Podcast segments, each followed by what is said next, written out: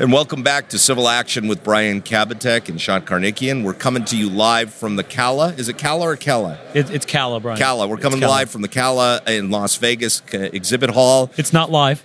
Yeah, we're live. We're on the air. no, air. we're recording. There's no way for us to be live. We Okay. feel like we're li- we are alive though. I haven't introduced you yet. You're not allowed to talk till I introduce you. We have rules here. All right. So Brian Kabateck, Civil Action. I'm here with Sean Karnikian. We're happy to be coming to you today. And we're not live, but we're at the Wynn for CAALA. It's the annual plaintiffs conference. I'm sure if you're listening to this, you probably already know what it is.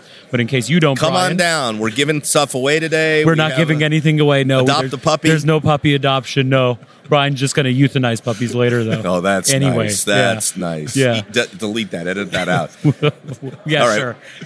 But when we're not interviewing interesting lawyers like Jeff Wells, who we're here with today, we weekly put out a, a show on uh, recent cases that have come down from the California Court of Appeal, the California Supreme Court, the Ninth Circuit, and sometimes the United States Supreme Court that affect lawyers and their uh, their practice. Analyze those cases, talk about them quickly.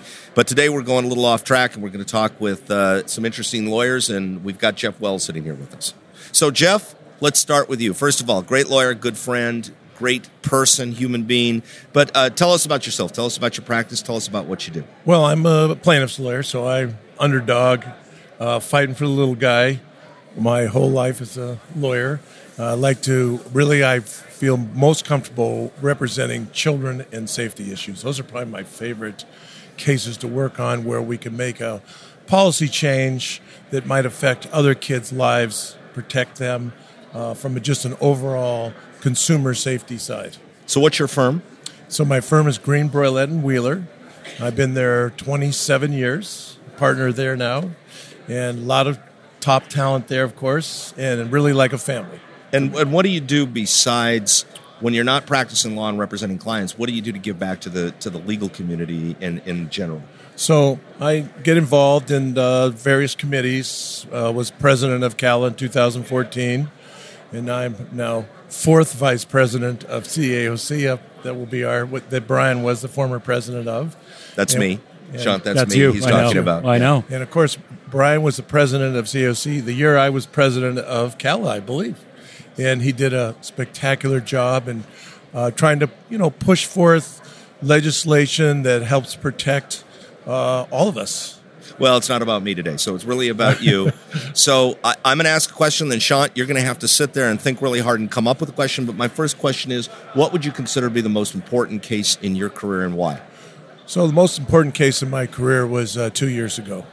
I represented a six-year-old girl, Isabella Escamilla Sanchez. Uh, she was on her way to go to her bus in the morning, and she was being accompanied by a neighbor who also had a little boy that was going to go to the same bus stop. And just before they got to cross the road, uh, Isabella saw her bus, got excited, and broke free from the neighbor's hand and ran into the street and was hit by a car 38 miles per hour, thrown over 70 feet, and uh, survived barely and had a massive uh, brain bleed and is in a wheelchair with a trach and a feeding tube for the rest of her life. And that case uh, was impactful because, ironically, I ended up bringing the main claim against the school bus company because they had the bus stop location across the street. Uh, it was near a traffic light, but no one would go down and use the traffic light and the crosswalk because it would take too much time and they didn't want to miss their bus. And so I was, I think, correctly pointed out that that bus driver saw these kids and parents jaywalking for over five weeks before this accident happened.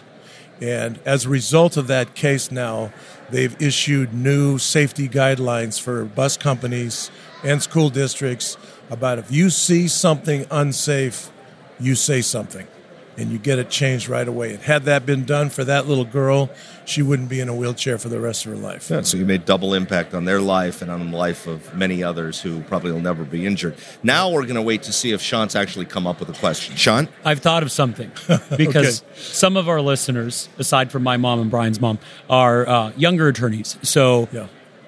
based on your experience, or, or I want to ask, what advantages or disadvantages did you have starting out as a young lawyer? Like my biggest dis- disadvantage is I have to work for Brian. You know, what what Yeah, advantages it's, or it's, it's equally do my you big have? disadvantage. Right. But I get It's a a tax mutual- credit. yeah. I get a tax credit for employing them. Did Right. you know that? Right. I- I- so I think you have an advantage, and a dis- the biggest advantage for a young lawyer is if you're good and you believe in yourself and you're an authentic person and you stand up and represent somebody's rights, the defense doesn't know who you are. They're not afraid of you yet. I had some of my early cases when I was a young lawyer. Jeff, who? Right? So you come in there, they don't know who you are, and I'm going against these guys, Gilbert Jones from Bonnie Jones and Bridges, all these guys, and they, they don't know who you are. And then you win that case, uh, then they know who you are. And I won a med mal case against Gilbert Jones, probably my second or third year as a plaintiff lawyer. And that know, kind of started it going. So, what would you tell the 19 year old Jeff Wells? If you could have a conversation with a 19 year old Jeff Wells, what would you tell him? I would say that life is uh, full of challenges and it goes very fast. And don't be afraid to enjoy the journey of the life that we live. Because sometimes we get so caught up in how much money are you going to make, how many uh, houses are you going to try and get, and all that. Forget about all of that stuff and forget and remember to enjoy the journey. It's going to have ups and downs, but enjoy the journey as you go. That's what I would tell the 19 year old Jeff Wells. Have another question, Sean. Sure, yeah. Um, in terms of doing practical changes in your life or your practice, is there any particular habit that you found early on in your career that you think was really integral to your success and your ability to become who you've become? Oh, I think- Habit or li- yeah. lifestyle change? Sure. or- Well, one thing is exercise. So I've always exercised. I was a college baseball player. I used to uh, play semi pro ball for probably 10 years after playing college baseball. So I always worked out and had at least a day or two off from the law. And I think that you need to get away from lawyers and the law at least one day a week and get out and talk to people and interact with people who are not lawyers. Just Because- like being here in Vegas with 3,000 lawyers, exactly. right? Yeah. Just like that. Okay. But I think it's important that you get out and talk to people that are not lawyers and get their opinions on issues in life and things that are important every day. It helps give you perspective. what do you see the biggest problem in the civil justice system is today, and how would you correct it? Yeah, the biggest problem in the civil justice system today is probably, I mean, we've got, uh, uh, I think, our, the perception from the public is that we are these ambulance chaser type dudes and gals. And that's a perception that's going to take a long time to overturn. Uh, and that and there's been a lot of uh, money invested by insurance companies and the other side to try and kind of pursue that image. That we need to every day show character and class and why that's not who we are. Sean? Um, if you could change a certain element of you know the practice now or what you see in the plaintiff's practice, what would what would that be? Aside from the perception that Yeah. you talked about, but from the inside, Yeah. How I- would you go about changing that perception Right. of, of us? Well, I, I've heard a lot of young lawyers say to me, "Well, I can I can cheat because the defense is cheating, or I can do this because they're doing that." And my answer to that is, no, you can't. You have to always take the high road. You have to always show character and class. I think and kindness to everyone that you're involved with, from the court staff to opposing. And it's hard to do that sometimes when you got opposing counsel that they're trying to needle you and they're trying to get you to get your goat a little bit, and you got to be above that. And that's something that takes uh, practice, but it can be done. Uh.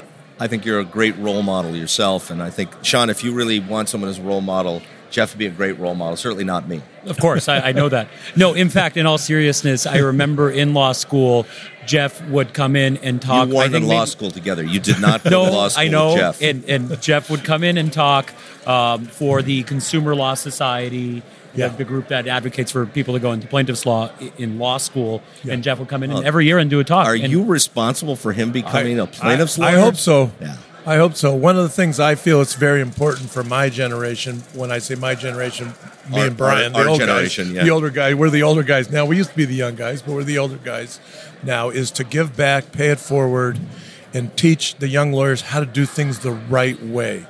I think that's really important. Uh, you can't cut corners, and you, it's not all about flash and pomp and circumstance. It's about doing the real work to prepare the case. The How right do way. younger lawyers get trial experience, Jeff? Yeah, it's tough. It's tough. It's tough. When Has it fir- gotten tougher? Was Oh, it no easier to get trial experience? No, no question. When we first started out, you had a butcher block paper, and you had a, you know, you didn't spend twenty five thousand dollars on an animation. I mean, we would go in and we would draw a picture on the butcher block paper. You have your jury instructions handwritten on the butcher block paper, and maybe you would spend ten to fifteen thousand dollars to try a case. Now that's you know you can't even get warmed up for ten or fifteen thousand dollars. So that part is tougher for sure.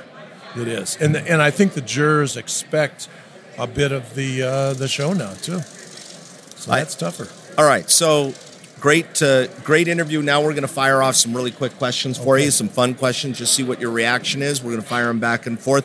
If you were a cartoon character, what cartoon character would you be? Well, I'd like to think I would be uh, Batman. Batman. Yeah. Okay. Okay. Uh, if you had a superpower, what would it be? Or do you have a Uh, superpower? if I had a superpower, I would want to fly. Okay. A lot of people want to fly. I think that's Yeah. that's that's. I, although invisibility is a good one too. You know, I'm just saying. it's Right. creepy. The I- invisibility one is I- creepy. My wife thinks I'm invisible. So, the Invisible Man. favorite movie? Uh, favorite movie? Uh, the Man Who Would Be King. I bet you don't hear that one every day. No. if you weren't a lawyer, what would you be? Uh, I would be a baseball coach. I would coach either uh, youth baseball or high school.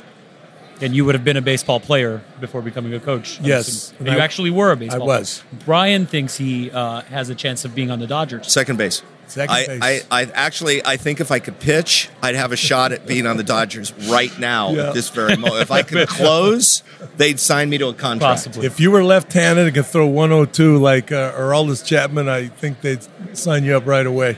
Favorite song? My favorite song, gosh, I don't have one favorite song. There's sure. no wrong answer. It's So- okay. It's not like you're not going to win a prize. There's no nothing. Brian doesn't like letting people think about that question. I'm, I'm thinking all the songs from the songs from the Key of Life from Stevie Wonder, okay. Okay. that whole album. Favorite book?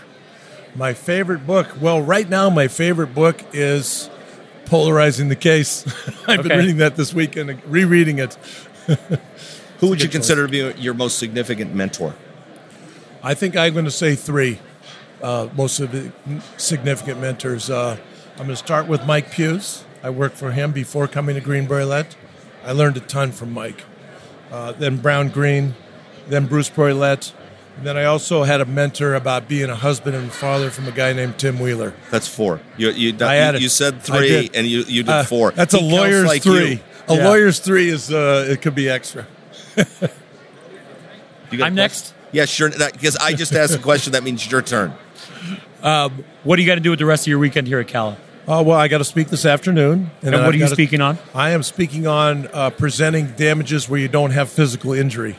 So, talking about emotional stress, uh, talking about uh, uh, depression, uh, some of the uh, PTSD, some of those things that you don't, you can't see it, but you have to feel it. So that's Non- non-economic damages. non-economic damages. CACI 3905. That's it. We're going Yep. to talk about CACI 3905, and I'm going to have a people list those elements and how to present that visually to a jury. That's great.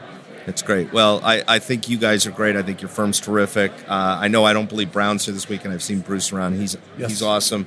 Uh, he was on a panel I was speaking on once, and he had a great line. He said that I think it was Mark Twain said, "I have suffered a great many tragedies in my life, and most of them never occurred."